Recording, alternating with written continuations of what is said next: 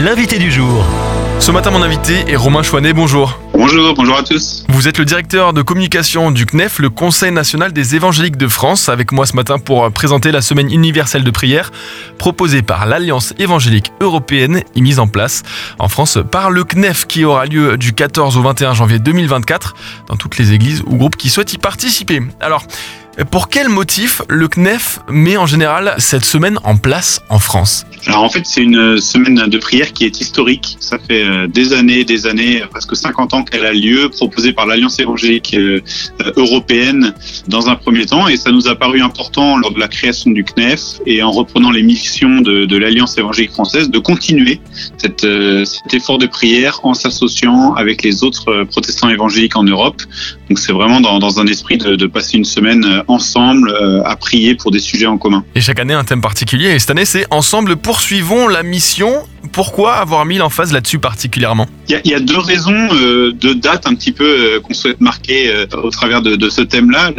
La première date, ce sont les 50 ans du congrès de Lausanne et donc du, mouvement de Lausanne, qui est vraiment un, mouvement d'unité au service de, de la mission euh, ensemble entre évangéliques. Et donc euh, l'Alliance évangélique européenne proposait de se retrouver autour de cet anniversaire euh, lors de la semaine universelle de prière.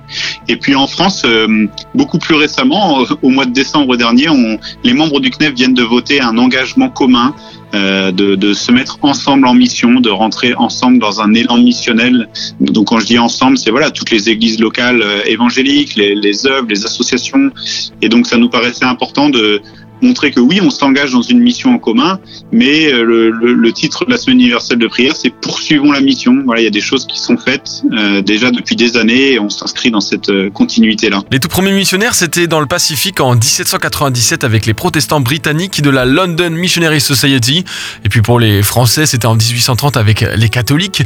Le missionnaire d'aujourd'hui, il ressemble à quoi? Le, le, missionnaire d'aujourd'hui, j'ai envie de dire, il est, il est plus forcément dans une dimension internationale. On, on peut être en mission aujourd'hui euh, dans son quartier auprès de, différentes populations, auprès de différents publics.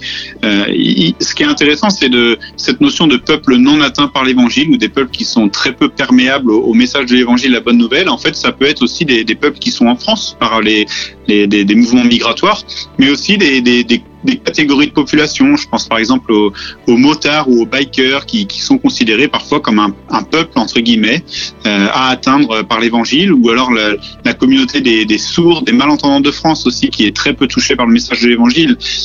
Donc on est on n'est plus forcément dans un départ en mission, dans quelque chose qu'on va faire au loin, mais la mission commence auprès, dans, son voisinage, au travail, dans son église locale, dans son quartier, et évidemment on n'oublie pas la, la, mission au loin euh, pour certains d'une certaine manière. Le CNEF propose pendant cette semaine de prière de saisir d'un guide intitulé Prier en temps de guerre qui est sorti le 20 octobre dernier, deux semaines après l'attaque du Hamas en Israël. Et on imagine que la sortie de ce guide est directement liée, ou de près ou de loin, à, au début de ce conflit. En effet, il y avait déjà des, des conflits en cours, euh, je pense euh, en Afrique subsaharienne, en Ukraine et, et, et ailleurs. Et ce conflit-là en Israël est venu s'ajouter et, et, rendre la situation encore un peu plus euh, tendue au niveau international.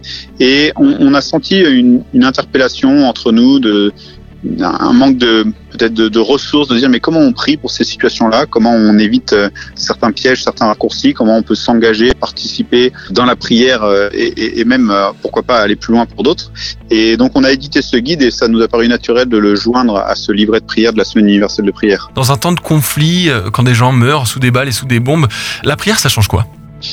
La prière, ça change tout parce qu'elle elle peut être de différents ordres. Je, je pense que déjà, la, la prière a pour but de nous positionner en tant qu'adorateur et de rendre gloire à Dieu, de considérer que même dans les situations euh, de, de, conflit, même en temps de guerre, euh, tout arrive pour la gloire de Dieu. Et en tant que chrétien, on doit se souvenir de ça, on doit se remettre dans la prière, dans cette attitude-là, de reconnaître qu'on a un, Dieu qui est grand, qui a un plan pour l'humanité, qui permet certaines choses, qui a des luttes et, le diable qui joue son, rôle et prend sa part. Et donc ce combat-là, il est d'abord de rendre gloire à Dieu, Ensuite, c'est une manière de, de, participer, de montrer qu'on n'est pas insensible, de se laisser toucher, rejoindre par la, la, le souci d'autres êtres humains qui sont dans des conditions euh, euh, évidemment euh, éminemment plus compliquées que les nôtres si leur pays est en guerre.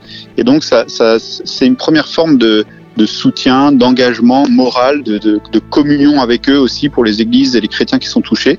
Et puis ensuite, j'ai envie de dire, c'est la, la, première euh, le premier acte de solidarité. Alors ça peut être de la solidarité matérielle, euh, financière, ça peut être de la solidarité en acte, mais ça commence aussi par de la solidarité en prière, de prier pour les besoins concrets euh, des soignants, des familles, des victimes, de leurs proches, etc. Donc ça, en fait, ça vient répondre à plusieurs euh, impératifs et, une position assez naturelle pour le chrétien, euh, que ce soit en temps de conflit ou sous d'autres situations de crise. Et sur un plan très pratique, comment ça se passe pour participer à, cette semaine universelle de prière et comment on peut télécharger les guides?